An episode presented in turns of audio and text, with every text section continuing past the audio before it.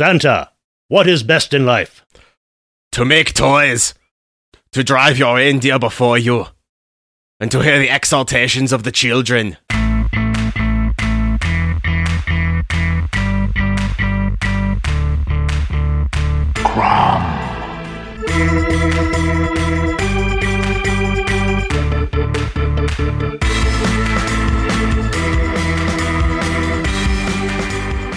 Hi, and welcome to another Intermillennium Media Project, the IWMP podcast. My name is Matthew Porter. And I'm Ian Porter. I'm his dad, he's my son, and it's the holiday season. Yay! It's time for uh, for sleigh rides and snowball fights. How did you spell sleigh just now? Take your pick. oh, good, because this is going to be a fun and interesting holiday season. It is. We've got a brand new holiday theme for you this year Christmas with Conan. Yay! This gives me the chance to show Ian the 1980s Conan movies, starting, of course, with Conan the Barbarian, From 1982. directed by John Milius, and, of course, starring Arnold Schwarzenegger. Yeah. This is one of those movies that I wasn't really allowed to see at a theater when it came out. Oh, really? So I watched, uh, well, some of the movies I did see in theaters at young ages. It's uh, it is worth pointing out. this one stuck. but I saw it as soon as I could when it came on HBO ah, that makes sense. because I'd been reading about it constantly before it came out in Starlog magazine and every place else I could get my hands on any information. And not necessarily entirely with my parents' knowledge and permission, I was had been reading the Marvel Conan the Barbarian comics for years, Uh-huh.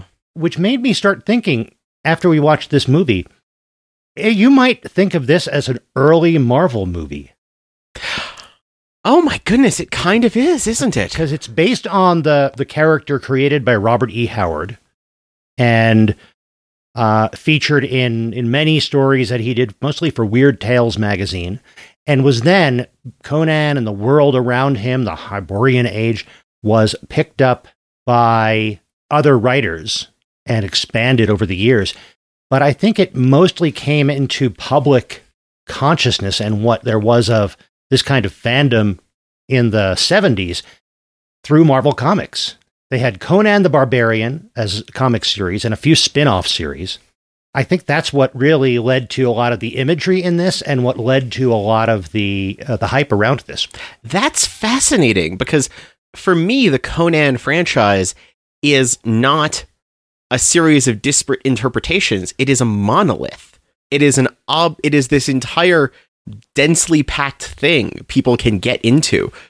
But it's it's never been a completely separate thing. All the fact that there are comics and books and the movies are all kind of one point or node on the network of different media franchises I've encountered, but they haven't been separate in that sense. So the idea of this being this new film that is an interpretation of this comic that is an interpretation of the book it that's that's the new part to me. That's this this oddity.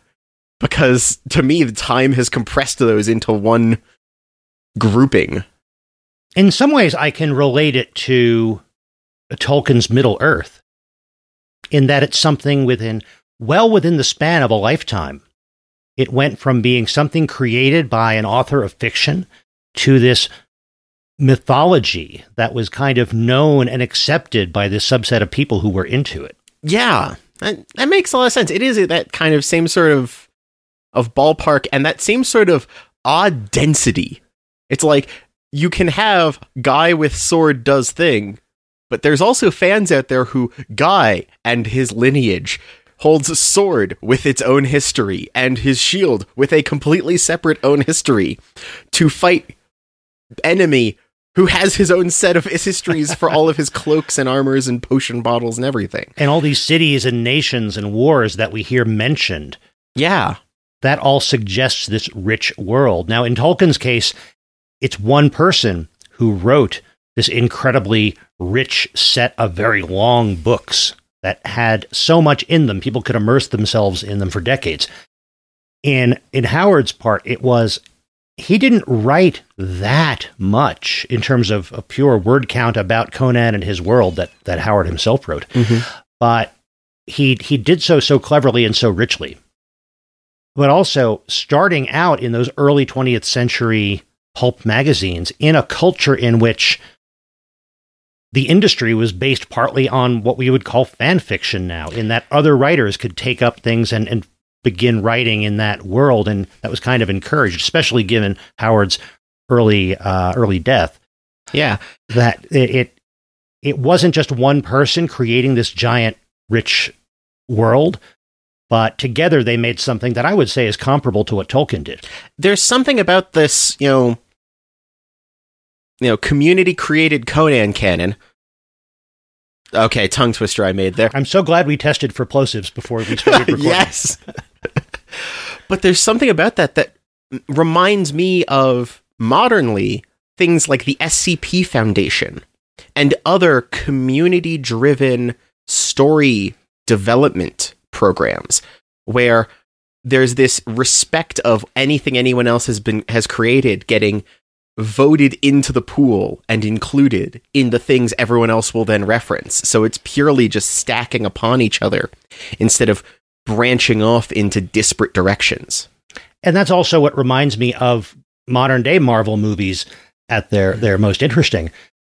You get something like Guardians of the Galaxy, not a super popular set of characters or super well known, but they had enough to build this movie that introduced and created a whole environment plus characters we cared about in a story that was compelling. And ironically enough, there's things about the modern depictions of Drax the Destroyer that definitely take from Conan myth in terms of inspiration of how they do it. Yeah, I guess so. You're right. So even there, those are crossing into each other as reference point. So we have to talk a little bit about the people who made this movie before we launch into the movie. The, Okay. the most obvious is Arnold Schwarzenegger starring as Conan the Barbarian, Conan the Cimmerian. This was really Schwarzenegger's first, it was it was definitely his first starring role. He had done a little bit in movies. He was kind of I it's I don't want to dis- be too dismissive of an actor early in his career, but it was kind of stunt casting prior to this, and some could argue in this in that he had come to public acclaim and knowledge through bodybuilding, and he was, I believe, uh, Mr. Universe at least once, if not multiple times.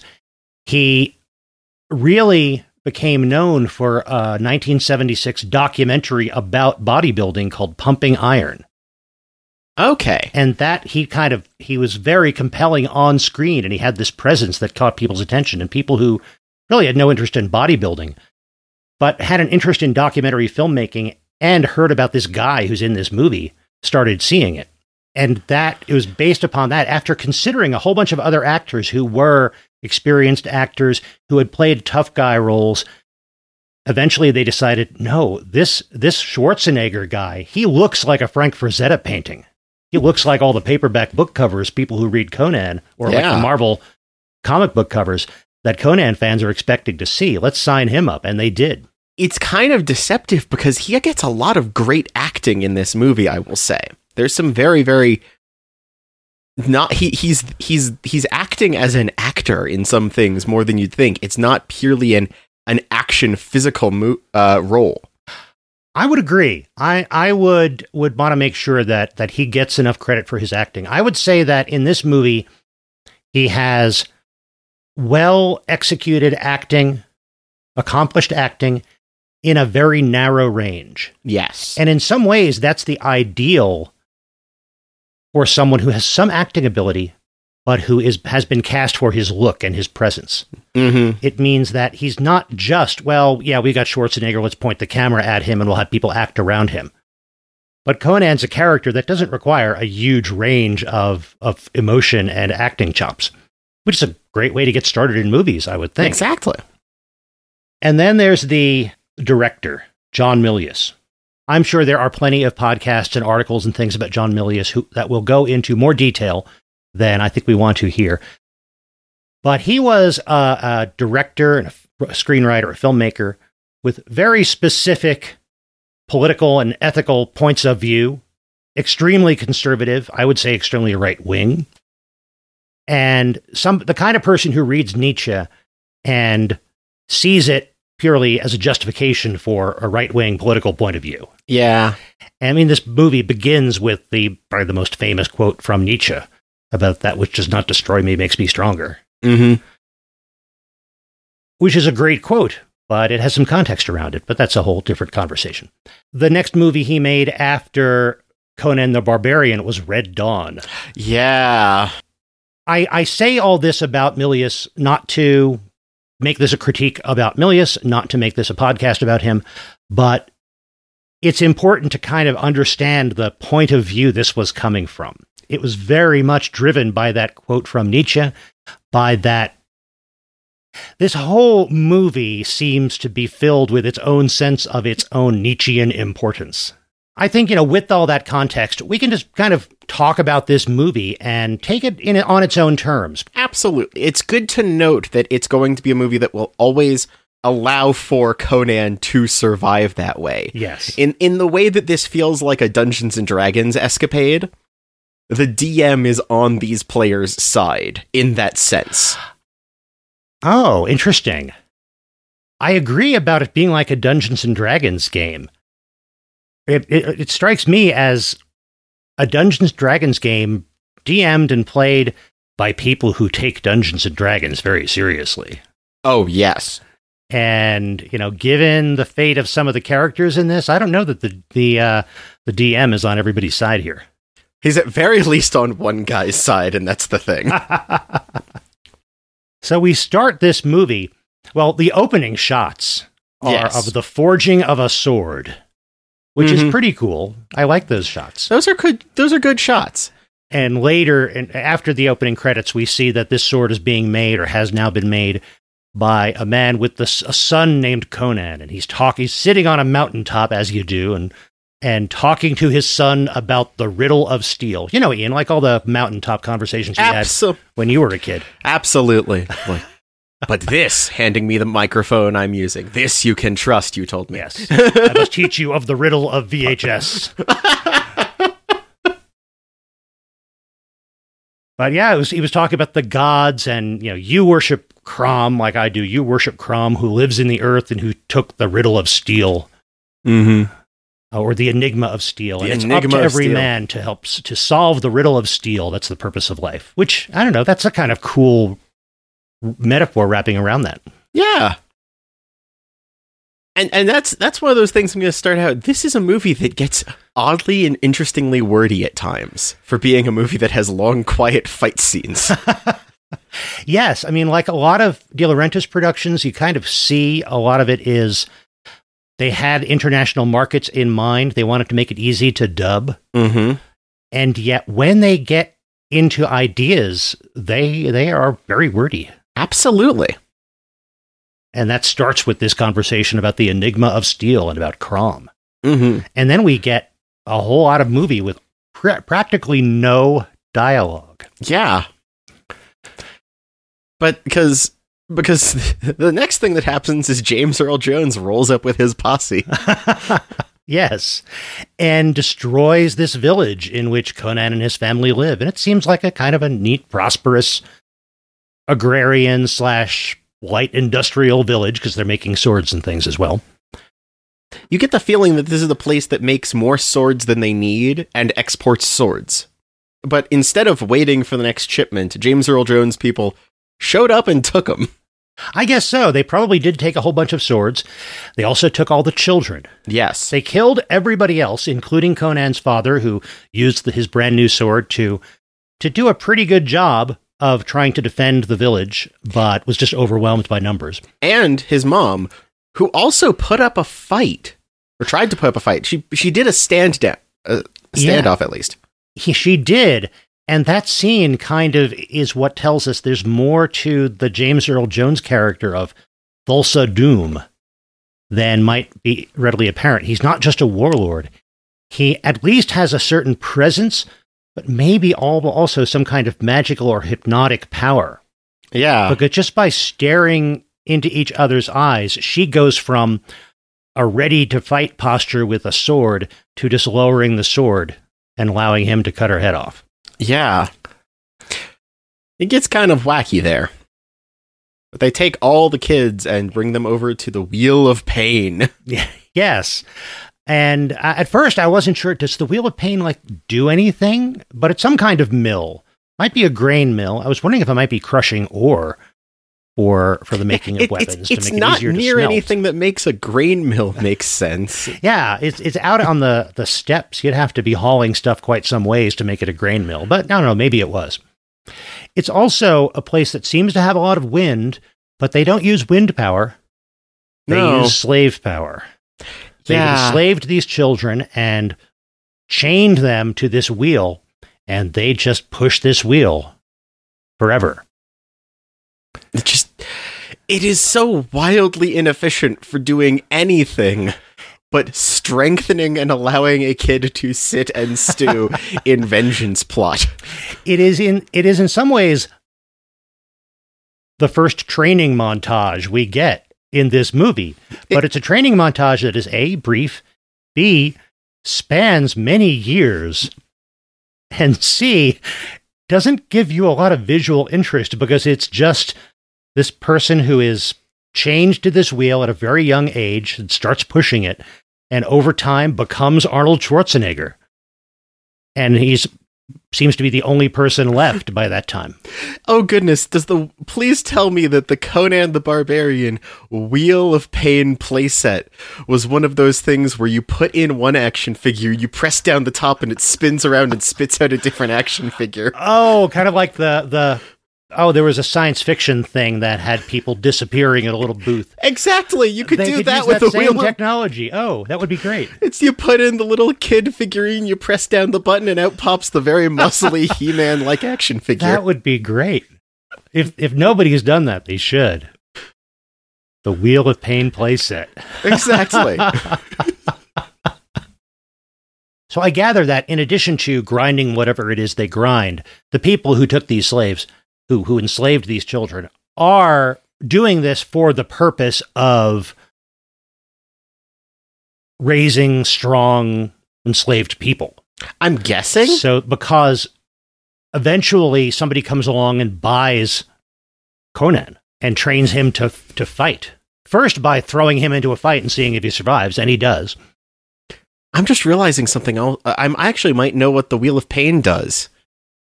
Does because because later on we see all of uh, Thulsa Doom's fancy things, and he's got a lot of very nice like gemstones and such.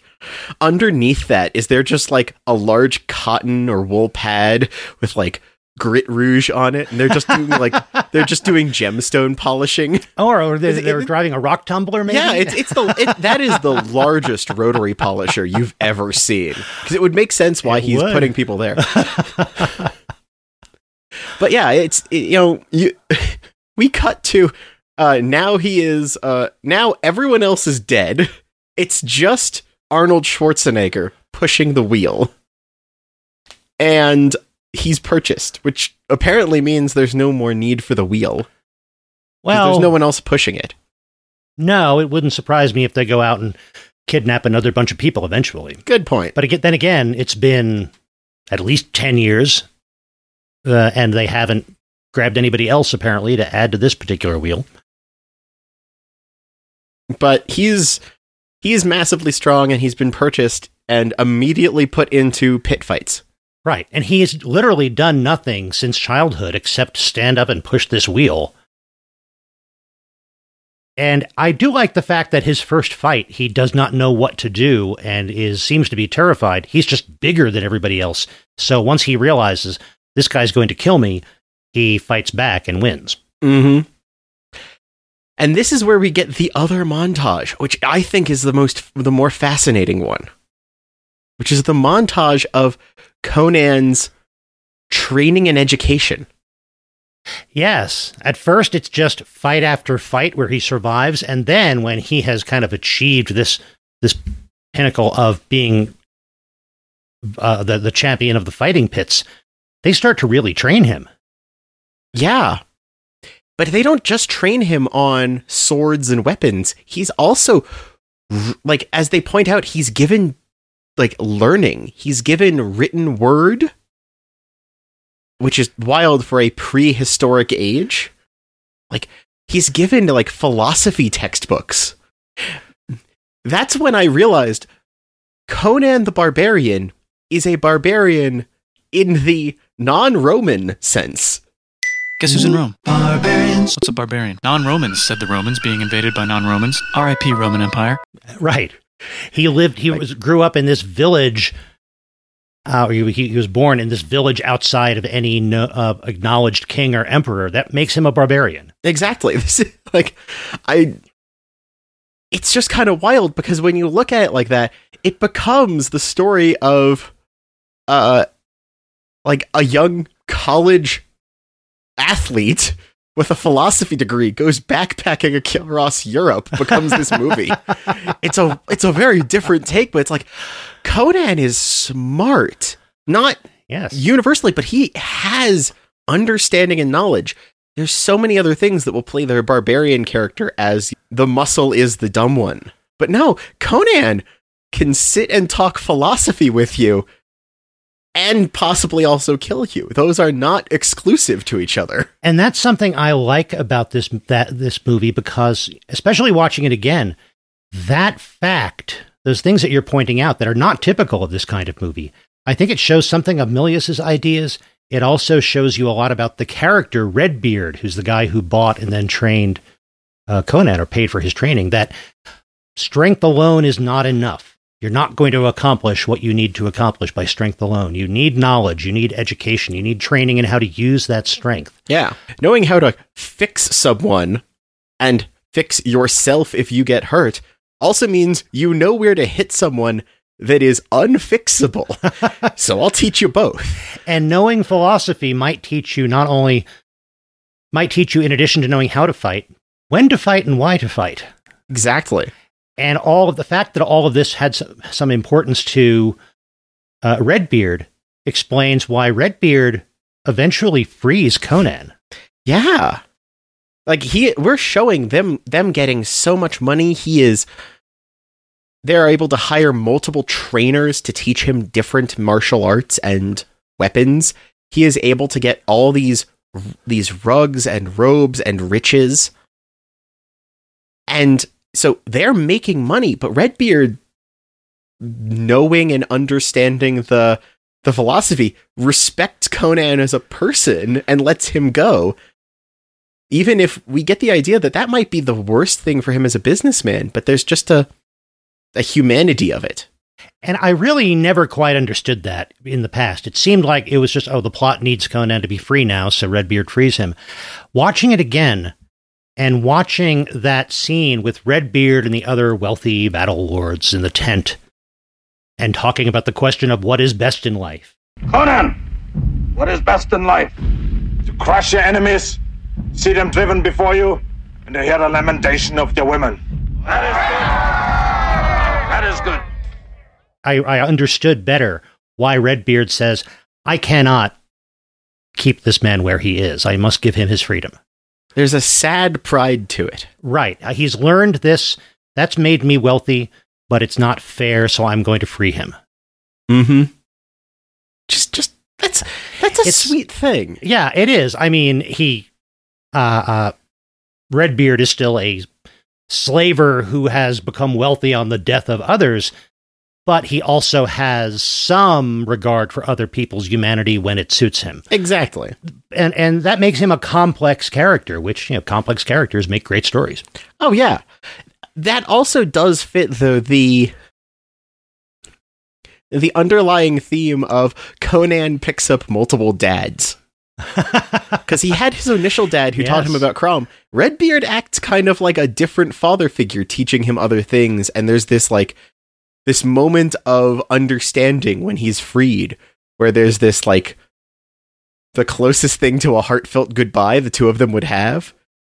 But there's a complexity there of like this multiple this multiple layers of respected other figure. But now that Conan's free, you know, he didn't have a whole lot to do while pushing the wheel of pain or in between training and fighting. So, uh, so he's still got a vendetta to deal with. Yeah. So he wants to hunt down this guy who destroyed his village and killed his parents, and all he knows is this standard that was carried, the two serpents. Yeah. And he goes around trying to find information about this. He he r- runs into a witch who tries to kill him or ensnare him, uh, uh, but who also gives him information about the city in which he'll find more information about this snake cult. He obtains a map, a quest marker, and a and a bit of foreshadowing. yes, and defeats a mini boss to get them. Yeah, exactly. That's kind of what happens there. And he also like finds a tomb, obtains a sword, and shows respect to the guy whose sword he took. Although I, w- I am impressed that he is, is he's able to just smack the sword on the ground a couple times and it comes out polished and silver. Yes, it's like that wasn't so much corrosion as it was, uh, you know, factory protective coating. yes. But that's something I like about this setting and about the Conan setting in general is this is supposed to be so ancient that we it's it's it's a deep, rich history that we have simply forgotten. And things like that tomb let us know there are things even older than that that no one in Conan's time remembers because they're so old. There's this idea of a depth of time that is fascinating. there's an there's an idea of a depth of time that makes it it feel ancient but also there's too much time in its ancientness to exist which means you don't know when it is or if it's coming or what Mhm. there's as much things that make you question if it's post-apocalyptic as it is ancient Oh, that never ever Oh, occurred to me. Maybe it's just the way I've interacted with it. There's just things about it where it's like every once in a while there's things that don't quite mesh up about what it wants to throw in from history that are just off from each other enough that it makes me start to wonder. That could be, and I, I'm probably putting it more in the perspective of some of the original stories, which talked about the fact that this is an, an ancient time long forgotten. But then again, you know, it's also there are stories set a long time ago in galaxies far, far away. That are they really in the future, or are they just, or are they really in the past, or are they in the past of whoever it is that's narrating? Exactly. But yeah, I never thought of Conan as post potentially post apocalyptic. But it's an interesting, it's an interesting idea. mm-hmm. who's to say that ours is the most recent of a a, a long deep span of, of civilization after civilization of which Conan's world is a part. Exactly. I like that. So a lot of the rest of the story is kind of a series of little thief heist vignettes. This is where the movie becomes episodic, where it's like we've gotten the pre we've gotten the setup and now we do have a story that crosses multiple, but you can kind of break it up into chunks from there. And Conan meets up with Subotai, who's a thief and an archer, kind of a a fast, clever, small, wiry, wily guy, and Valeria, a strong, beautiful thief slash warrior woman. And they actually are targeting the same place, and they team up because of that. They get to a city that was he he got the uh, the clues about, Mhm. and there's this snake tower that has and, and someone talks about how these have appeared in all the cities and it's like taking over They f- everywhere they find the, the, the nearest Thulsa Doom franchise. yes exactly It's run by a guy who gets to, to, to borrow the cloak and the standard and the power. this, this is this is a franchise opportunity. You can open up your own snake tower in your town if you want. yeah. there's a guy outside with a copy of dianetics for snakes asking do you want to take a personality test oh goodness, yeah. But they, they it is absolutely a heist movie because it's the whole like I'll I'll disguise myself and go in uh, while you two climb down the rope to hunt things in the basement and steal the jewel from the middle of the room. and it really is good that they met up with valeria because it is a three person job in that she has to scope things out and distract people for the getaway while conan and subotai go in and and find where the jewel is at the lowest level of the temple. And what valeria finds out is there are also all these weird rituals happening including the sacrifice of young women to this giant snake who lives at the bottom of the tower. Yeah, and that's where you get I'm a little disappointed at how they executed this, but I'm glad they included it with the, the fight between Conan and the giant snake. Oh, I kind of loved that fight though. It is cool, and he he the, he steals the jewel, the eye of the serpent. But before he escapes, the giant snake that looked like a statue turns out to be a real snake, and he has to fight it. I love the fact that in a movie that is all that has these big bombastic action fight scenes, there is a true amount of like, oh snap, we didn't prepare for that panic in the way they fight this snake. Because they don't just hit it, they don't just pin it to the wall with an arrow. They then hit it with three more arrows and keep hitting it until its head comes off. In this absolute like ah no no get away. No no no no no. Is it dead? No no no. Okay now there is this this perfect i wasn't prepared for that i can handle but i wasn't prepared for it kind of frenetic energy You, ma- you make it sound like somebody killing a spider with a broom. it feels like that Is it dead yet? No. Whack. Is it dead yet? No. there it feels like that because literally there's this like oh this is pretty and the snake comes up behind him like a classic you know horror villain about to strike it's nice to see an amount of battle vulnerability early on so that when our characters are prepared and ready it feels like they were prepared and ready and not like they just default to this.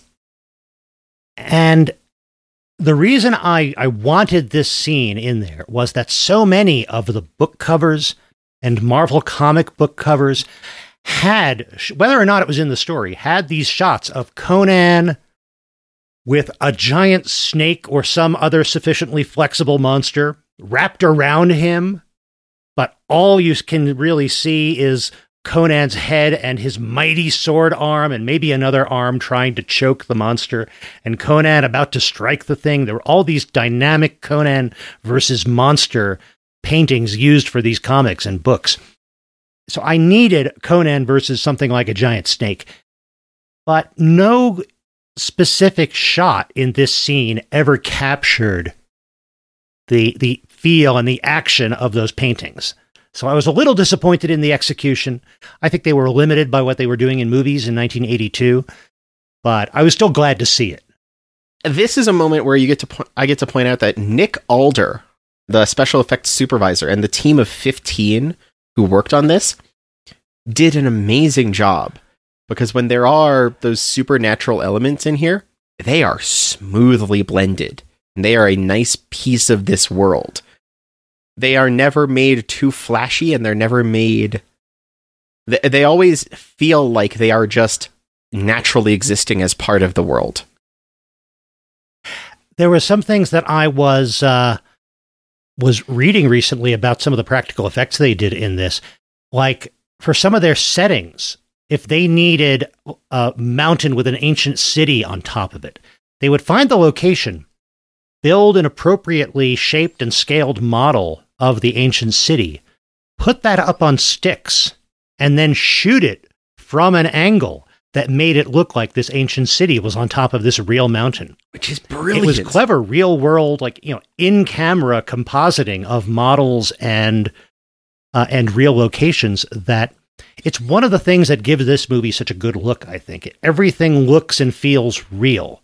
That's another problem I have with the snake. It looked more puppety I than a lot of the stuff in this Yeah. movie because so much of it looks oh this is a real solid place where people live and work and fight Yeah. Hmm. so and that a lot of that goes to that effects team that you were talking about Oh yeah. And they've got some stuff later on where it's like they just set a mood with an environment that just gets to you. But once they've done that, they've kind of gotten on the radar of uh, the the Doom cult, which is simultaneously just like clever brand naming because they are both a Doom cult and a cult following Doom. And not only are they on the cult's radar but they're given a job Yeah, because they're hauled before king after they succeed in this heist and the destruction of you know the, the slaying of most of the people in this uh, serpent tower they're hauled before king osric thinking uh, it seems like they're going to be in really big trouble. And King Osric really wants to congratulate them and thank them for helping take care of this horrible blight to his city and his kingdom.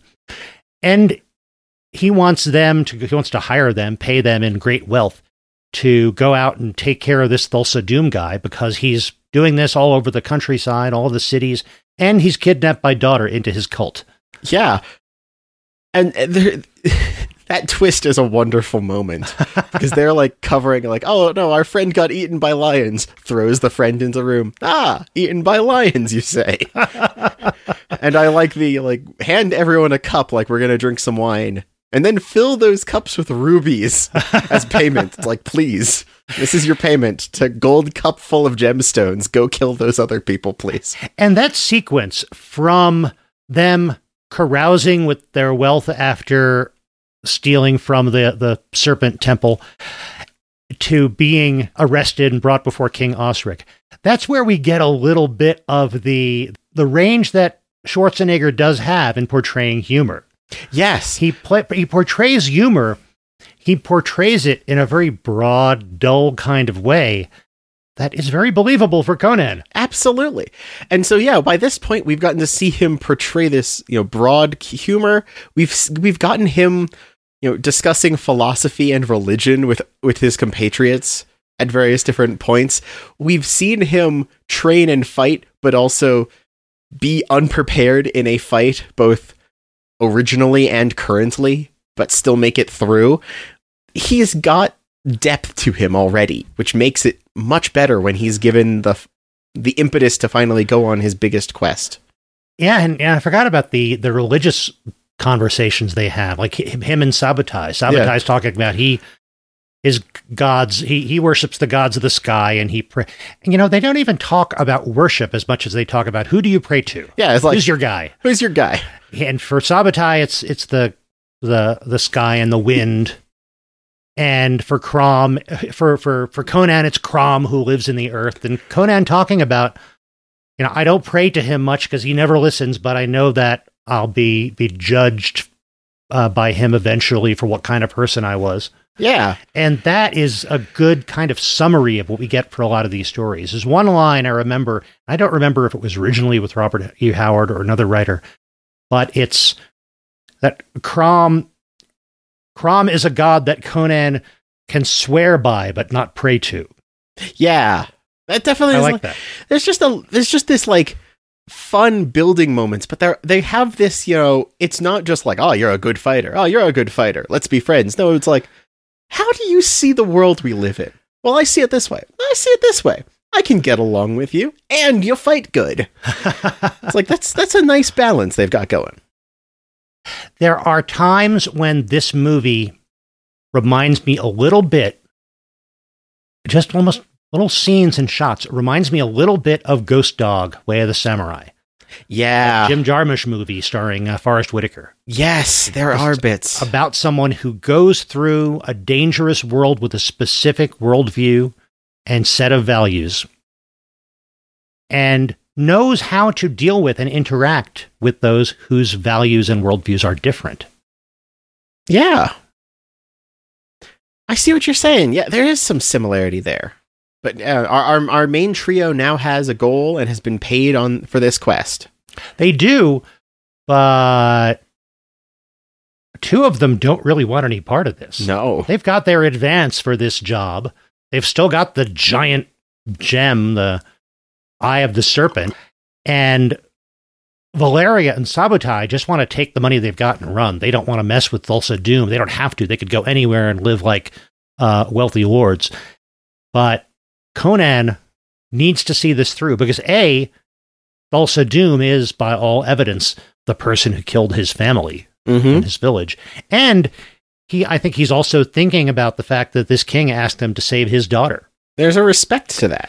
So he and knowing it's super dangerous, Conan goes off and, and goes to accomplish the mission himself, Yep. leaving Subotai and Valeria behind. Even though by this time Conan and Valeria are very much in love and they seem to be inseparable, and yet he leaves to accomplish this mission.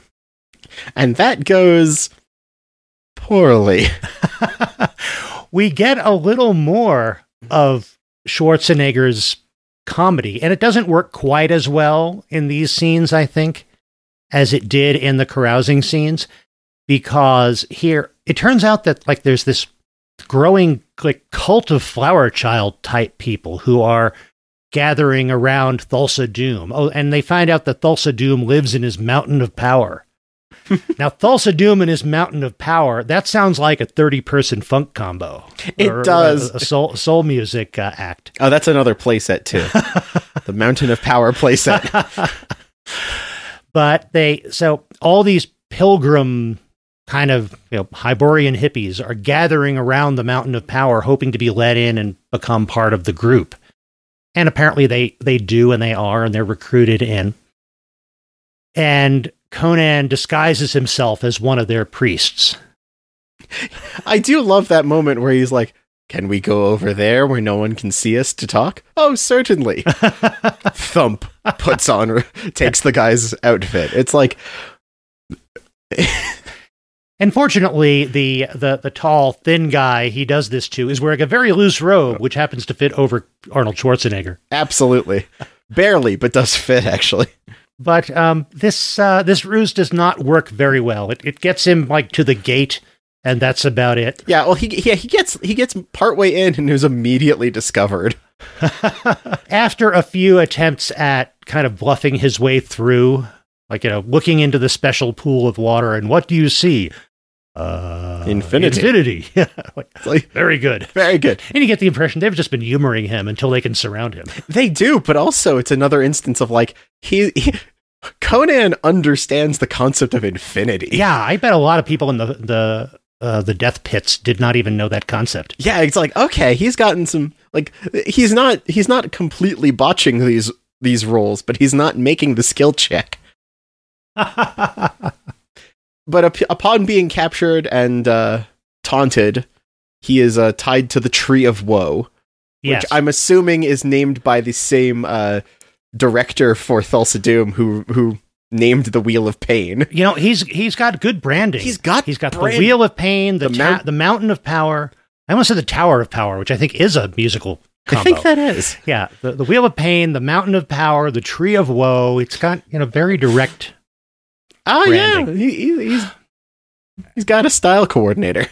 But before the Tree of Woe, we actually have this confrontation between Conan and Thulsa Doom, which again is is James Earl Jones playing super filled with presence, power over others around him just because of who he is, bad guy. Yeah, And yet, I say bad guy, we don't get a clear idea what he. there are times when I almost get the impression that the filmmakers behind this aren't necessarily portraying Thulsa Doom as capital B bad guy as much as he's they're portraying him as powerful person who is winning at the moment but whose interests are contrary to those of our protagonist. I get that for Doom, they do a good job of making his bad guy organization capital B bad guy for various other reasons. Yeah, and he does demonstrate his power to Conan by ordering one of his, just randomly ordering one of his uh, uh, cult members to throw herself off a cliff Yeah. because he's he's answering. He was giving Conan Thulsa's answer to the riddle of steel. What is the riddle of steel? And Thulsa's summary of it, you know, spoiler for this many decades old movie. Thulsa's answer to this is the riddle of steel is that the true power is in the hand and the arm and the strength that wields the steel. It's not the steel itself. Mm-hmm. And Thulsa sees himself as the person on top because he has learned how to wield not just steel, but all the weapons at his disposal, physical and otherwise.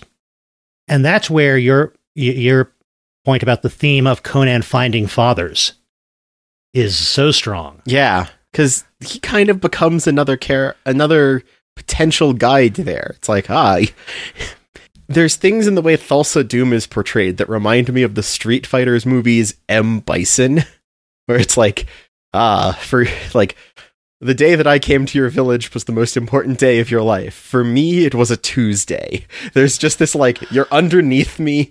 I have this grander thing than just you, but my presence has influenced and changed who you are. You're a you're a creation of my presence kind of attitude there. It's like, ah, yeah, look at you. You've made yourself strong. You've gotten yourself a vengeance thing, but that's because of me. Thank me, oh, kind Oh, of attitude. You're very right. There is that. I'm almost almost exactly that speech from Thulsa Doom saying, "You know, I made you what you are." I don't even remember your village. There were so many, but what would you be without me? Exactly. And there, I definitely, and I think this is something of the nuance of James Earl Jones as an actor. There's definitely this feel of I wish I could recruit you to be my right hand because you are you have such potential. You could we could be so great together. Reminds me a bit of another character James Earl Jones gives voice to. Yeah, but two gave year- voice to Yeah, about earlier. two years earlier, it's like, oh hey, Join me.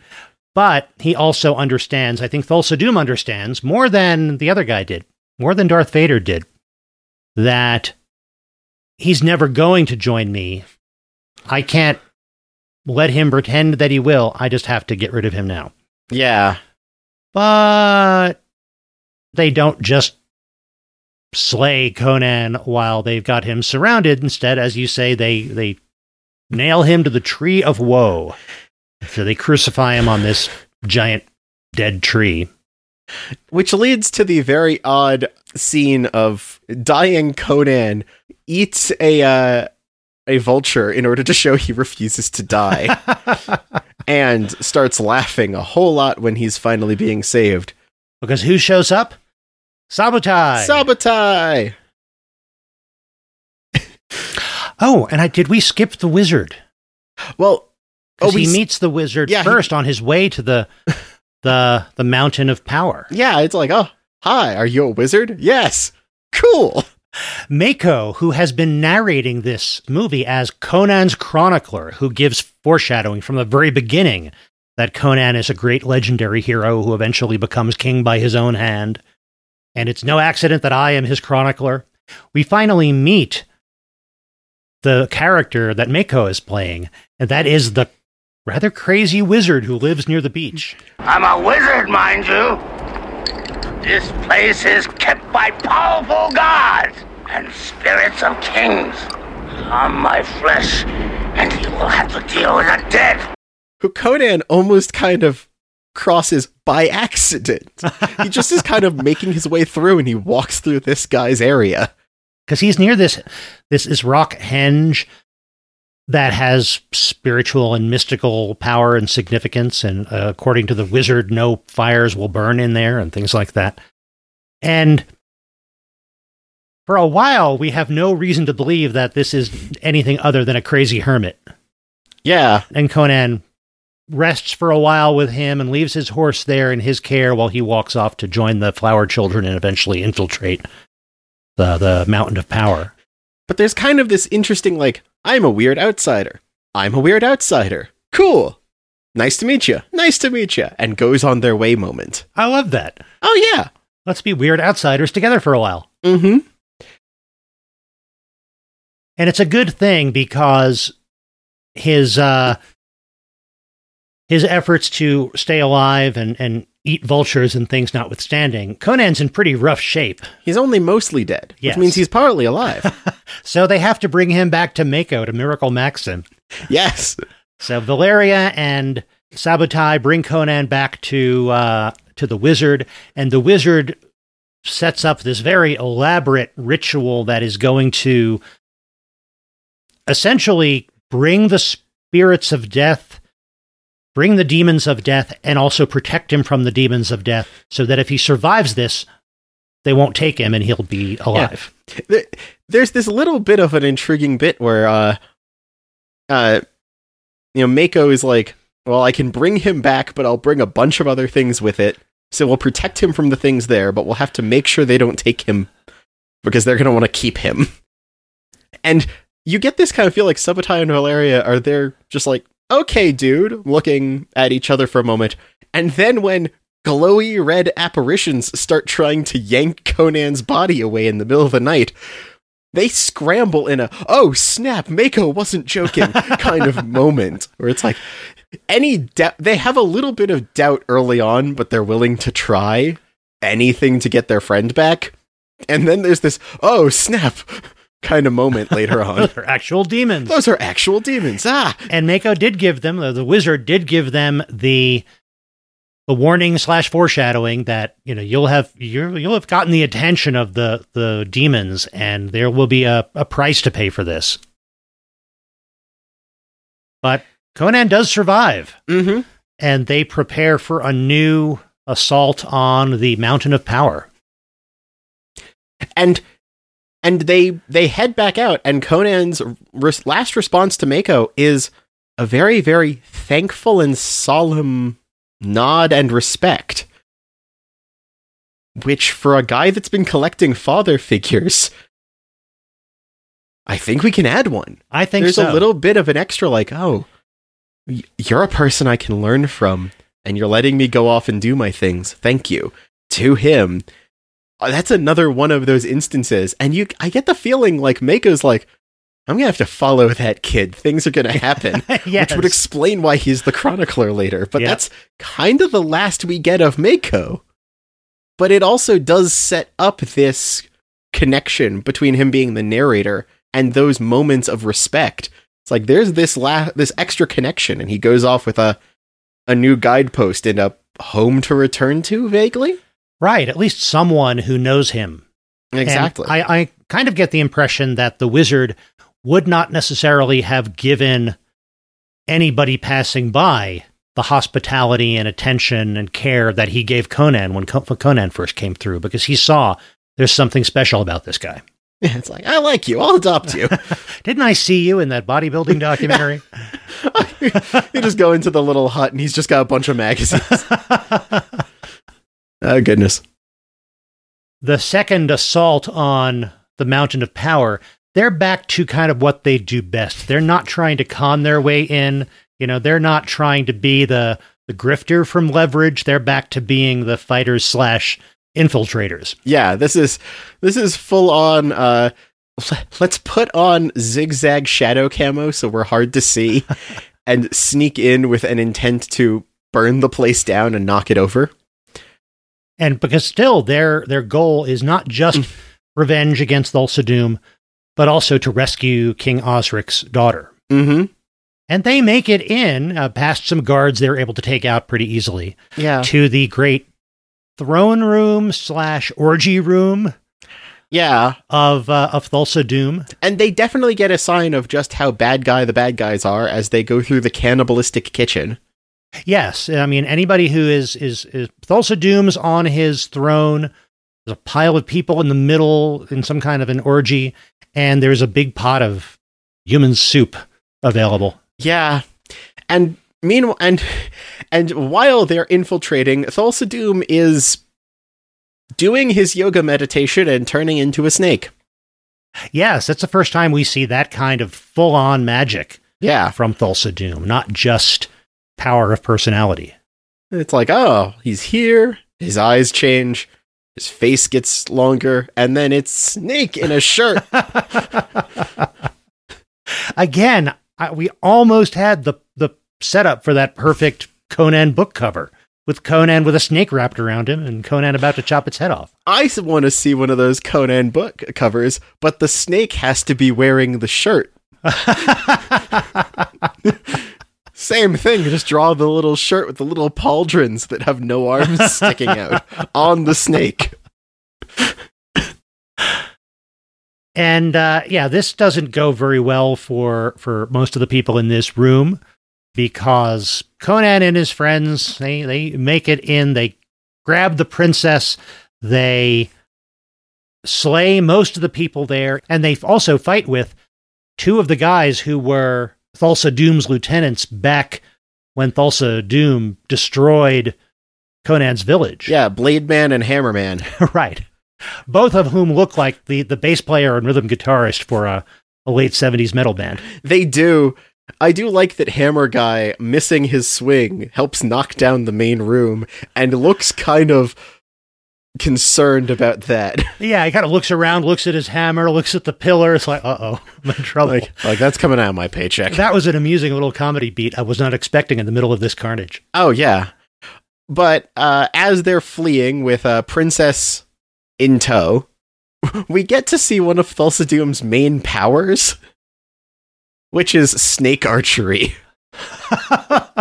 That was that was unexpected and cool when I first Like, saw that. Yeah, allow me to pull a live snake and I will turn it into a straight arrow that I can fire out of a bow and it homing shots into people. Right. He's got this weird little bit of sleight of hand, turning the snake into an arrow and whispers, you know, like seek or something like that. Exactly. It's like that's actually like wild kind of moment, but it unfortunately takes Valeria from us. Right. And I get the impression that was Thulsa's plan.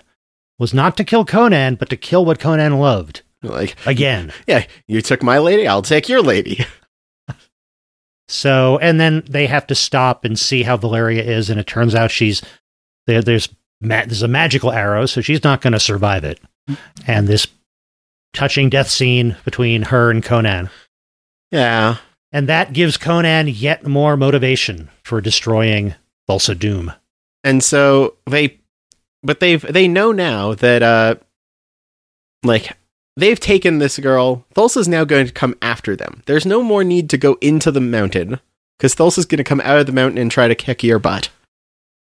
Okay, well, I know a place we can set up, and we get we get the Conan the Barbarian Home Alone traps the entirety of the ruins montage. Yes, that rock henge near where the wizard lives, that becomes their their place to fortify. Yeah, And there's a long sequence that's kind of cool watching them set this up with, Yeah. with, with anti cavalry pikes and spring loaded traps. Some of the traps are like, yeah, this will be useful if you happen to get somebody of exactly the right height in exactly the right place. But Conan does understand some basic mechanical engineering. Yeah. Yeah, hey, we can add that to the things he studied. And it's not just that they are waiting here, they lure the bad guys to this spot. And it's also we get a bit that that confirms for the wizard there's something special about this this Conan, this Cimmerian. Mm-hmm. because Conan sets up a funeral pyre for Valeria in the middle of this rock henge where, um, uh, Fire will not burn. yeah, the wizard says, "No, no fire will burn there." What is he doing? And this funeral pyre burns, Yeah. And that's Well- like a, oh, something listened to you. and then there, there, some of them are saying, well, well, this is bad. They're going to see all that smoke from the the mountain of power, and they're going to find us." And that's exactly Conan's plan. Exactly. That that's that's what this is this is part of what this is for. now please put those skeletons and pike shields there. There's not a whole lot to say about most of the battle, No. except that we get to see how well all the stuff that Conan and, and the, the wizard and Subotai set up work. And the answer is pretty well between the skeletons uh, with their, their helmets as decoys and the pikes that prevent them from charging right in with their horses.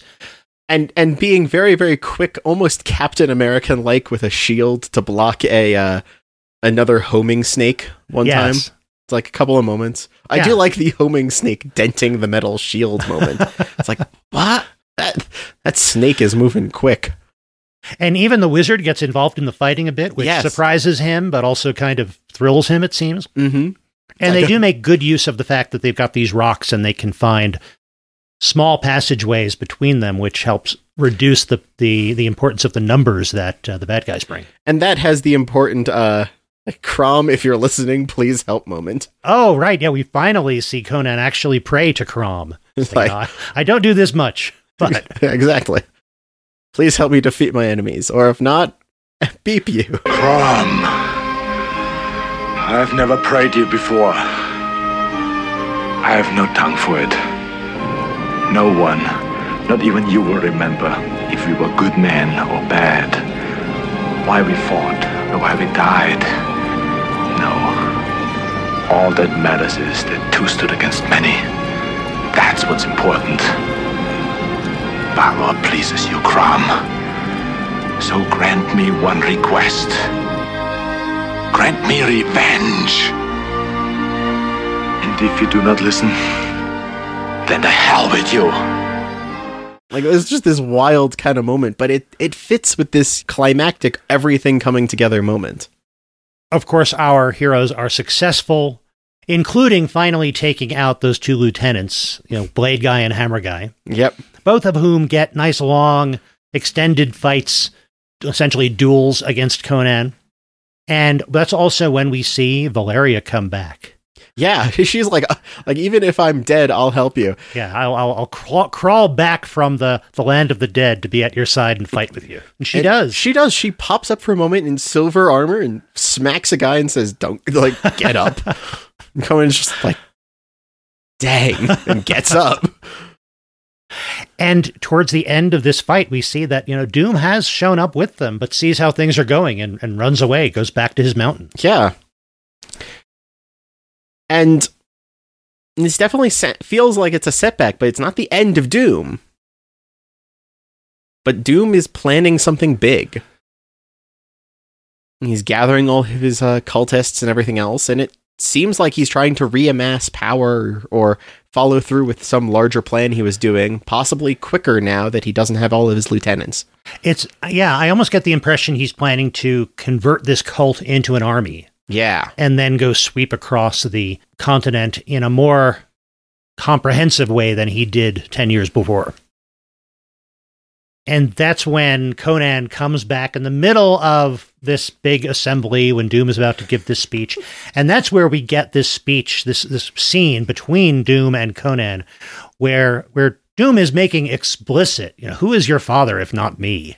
Exactly. Why don't you join me? Don't you see that we have all this power and you could be instrumental in wielding it? My child, you have come to me, my son. For who now is your father if it is not me?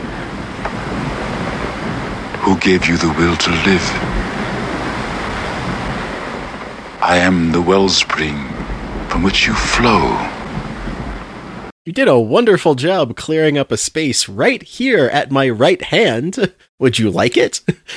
and uh, Conan's answer is no. Take that. I'll, I'll take that sword you took from my father, and I will mimic the scene of what you did to my mother. and all of your little cultist guys are going to turn off their candles and leave. Now that was a little weird and abrupt. That as soon as Thulsa Doom has been beheaded by Conan, like everybody just in, who was in their robes and their candles, they just start walking up, throwing their candles in the pool, and walking away. It does. It makes sense because it's a callback to what he did to his mother. It implies Oh. that the oh. entire group of people there are partially magically hypnotized. And the moment you toss the hypnotic leader's head down the staircase, everyone else is going, Why am I here in this silly looking robe holding a candle? I've got a house to get back to.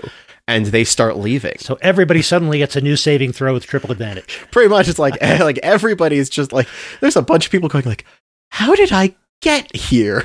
Okay, that makes sense. If Which- you if you go with that, it is absolutely magic, and it's not just oh the guy who seemed to be immortal is mortal. I guess all this is a lie.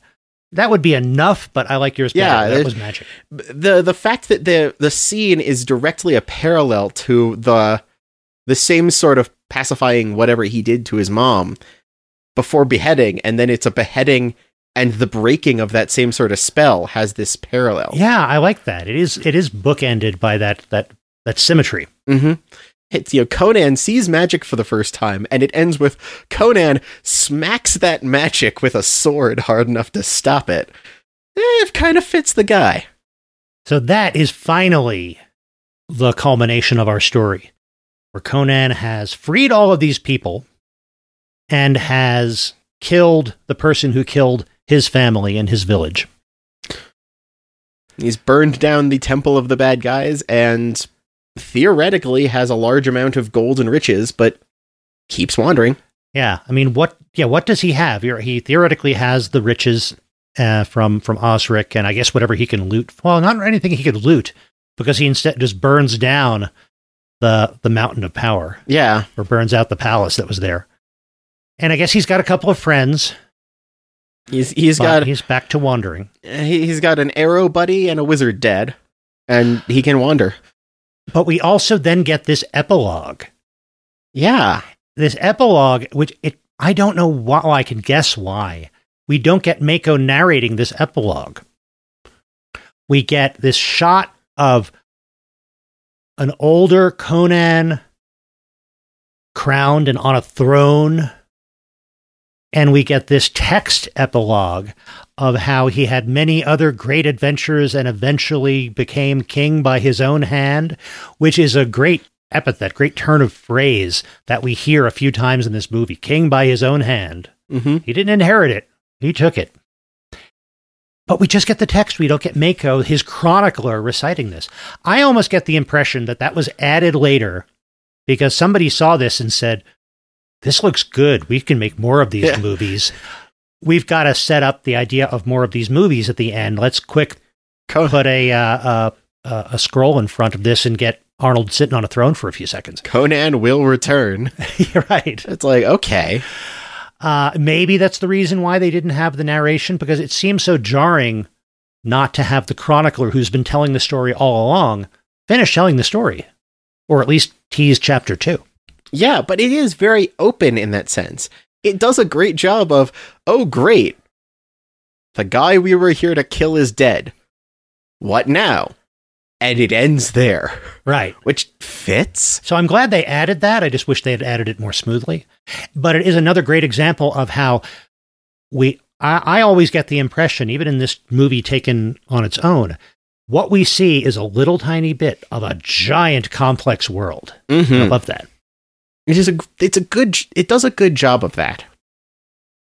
this movie uh, i really enjoyed this when i watched this when i was younger when it showed up on hbo a, a year or two after it was in theaters and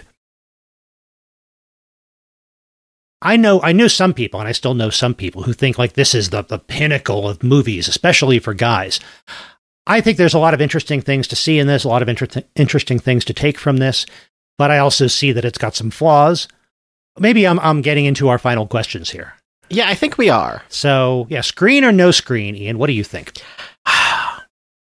It is it is a fun movie i'd say screen it's not a perfect movie it's not a it's not a movie for everybody it's not even a a movie that will always be the most fun at the right it has to be at the right time but it's a fun movie if it is the right moment for it it's it's Yeah. the right kind of adventure for certain moments You have to know what you're getting into and kind of take it on its own terms. And there's there's a lot of interesting stuff to watch, a lot of interesting stuff to think about. I think that some of the way it was made, some of the direction is very self-indulgent. Like I said before, it seems to have this overblown sense of its own great importance. And that leads to some scenes going on and some sequences going on longer than they really have a need to. But apart from some quibbles like that, I I would say screen. yeah this is a screen movie And you know, another reason to screen it is just to see this first starring role by Arnold Schwarzenegger. Oh yeah. His acting makes this movie work. I I don't think it would be the same with someone who couldn't get this philosopher fighter kind of mode right. You're right, but it's also thinking about some of the other people who had been considered over the course of the 70s while they for almost a decade they were thinking about this movie and trying to get it done. They, I think they thought about people like Charles Bronson and such and they're good actors. All the people that they they considered for the part. But Conan requires a physical presence. He is supposed to be a character who, just by his presence, is intimidating. Mm-hmm. And there weren't too many people like that in movies until we come along with a, a Schwarzenegger. Yeah. So I think that leads us to our next uh, question revive, reboot, or rest in peace. Well, like always, I'm going to have to reference the fact that it has been rebooted. The 2011 Conan the Barbarian film, starring Jason Momoa, narrated by Nor- Morgan Freeman, starring Rachel Nichols, Rose McGowan, and Ron Perlman alongside Momoa. It's like, this sounds like a great bit of casting. I've never heard of this film. And that's kind of terrifying. And I'm seeing like what this did budget to box office and went, oh. I have never seen it. I don't know anything about it other than it exists and Jason Momoa starred. Yeah. now I'm starting to think maybe I want to see that just to see a different take on the character and the setting. maybe. Now, granted, there have been so many more swords and sorcery type movies since uh, since Conan was made that it wasn't the novelty that Conan was in some ways, and the character is so much better known than it was. hmm So I'm sure the movie landed differently, but yeah, and, and you know, I've Jason Momoa has a lot of talent, so it'd be interesting to see his take on the character. So maybe we should watch that sometime. We might have to. In terms of re- revive, reboot, rest in peace, I'm I'm leaning a rest in peace, but that's because there's a lot of other Conan stuff out there, and I don't think it means it's gonna stop. I think it means we don't need to make the movies. I've heard more stuff about later Conan books and comics, and a a very discussed Conan miniatures board game that had a very interesting uh, set of systems that people talked about a bunch. I think that this brand, this this property, keeps making other things and is always going to be an influence. But movies are not always going to be the best avenue for it. And if they are, it doesn't have to be about this movie in particular or this series of movies. So that's where I'm kind of leaning. It's a it's a rest in peace because this will keep evolving and changing and adding. Yeah, I see what you mean. It's it's um as with any adaptation, we have to go back and think about not just a revive or reboot of this particular adaptation, but what else can you do with this? And that's uh the things that you pointed out are great evidence of that that drive to build upon another author's work that we saw with people picking up the sword of Conan and writing more stories about him. That has not stopped and it's no there's no sign that it ever will. But as far as this movie goes, as we've said, our definitions are, you know, revive means another story with the same continuity in in which what we've what has come before is still canon, and reboot is a whole new vision of that material. So we'll be back in two weeks with uh, another episode of the IMMP podcast talking about another movie that I get to show Ian. I wonder. Why do I hear thundering kettle drums? ah, yes. Well, in the meantime, Dad, where can they find you online? Oh, you can find me as by Matthew Porter. So go to bymatthewporter.com. You can also find me as by Matthew Porter on uh, Twitter. And you can find me uh, as by Matthew Porter on YouTube. And if you go to YouTube, you'll find the Draft House Diary, where I review every visit I make to the Alamo Drafthouse the movie, the food, the theater, the whole experience. And occasionally, I have a special guest reviewer who is my son. Hey! And Ian, where can people find you? I can be found most places as item crafting, such as Twitch as Item Crafting Live, and at Item Crafting on YouTube and Twitter. And I'm at itemcrafting.com. And you can find the podcast. You can find us on Twitter as IMMPcast. You can also find us at www.immproject.com, and that's where you will find all of our back episodes, as well as a link to our Patreon. Thank you very much for anybody who can support us there. You help keep the show going, and you get bonus uh, audio content for supporting. And you'll also find a link to our YouTube, a link to our shop if you like coffee mugs and t shirts and things. And also, speaking of Patreon, a special bonus right now for the holiday season. We have a couple of different tiers of uh, of patrons there. One, all of them get you the special audio content and access to our uh, special parts of our Discord. But if you join at the movie club level, you also get a surprise DVD in the mail every few months. Now, normally, the movie club benefits kick in when you have been a member of the movie club for a couple of months prior to each shipment. But for the holidays, anyone who is a member of the movie club uh, by January 1st will receive the uh, special DVD shipment at the beginning of 2023. Even if you sign up at the very end of the year, you're in for the first shipment of next year. If you've ever wanted to experience the podcast the way I do and not always know what movie you're going to get to see next, this is an excellent opportunity to come join me. And also, another special offer to celebrate our 100th episode that was a couple of months ago and the fact that we're now into our fifth year of this podcast, if you send us a self addressed stamped envelope at Intermillennium Media Project, P.O. Box 271167, Littleton, Colorado 80127, we will send you back stickers. And you can also find that address on the contact page at that website, immproject.com, where we'd love to hear from you about Conan or about old movies or anything else. So thank you very much for listening. Most importantly, thank you for being here. We hope you'll be back in a couple of weeks, and we'll talk to you then. And in the meantime, go find something new to watch.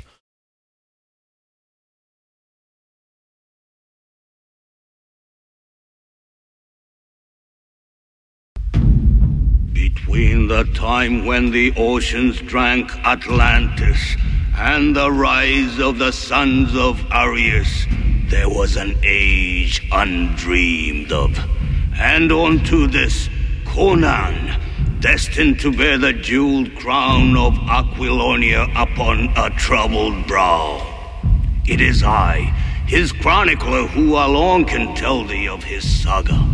Let me tell you of the days of high adventure.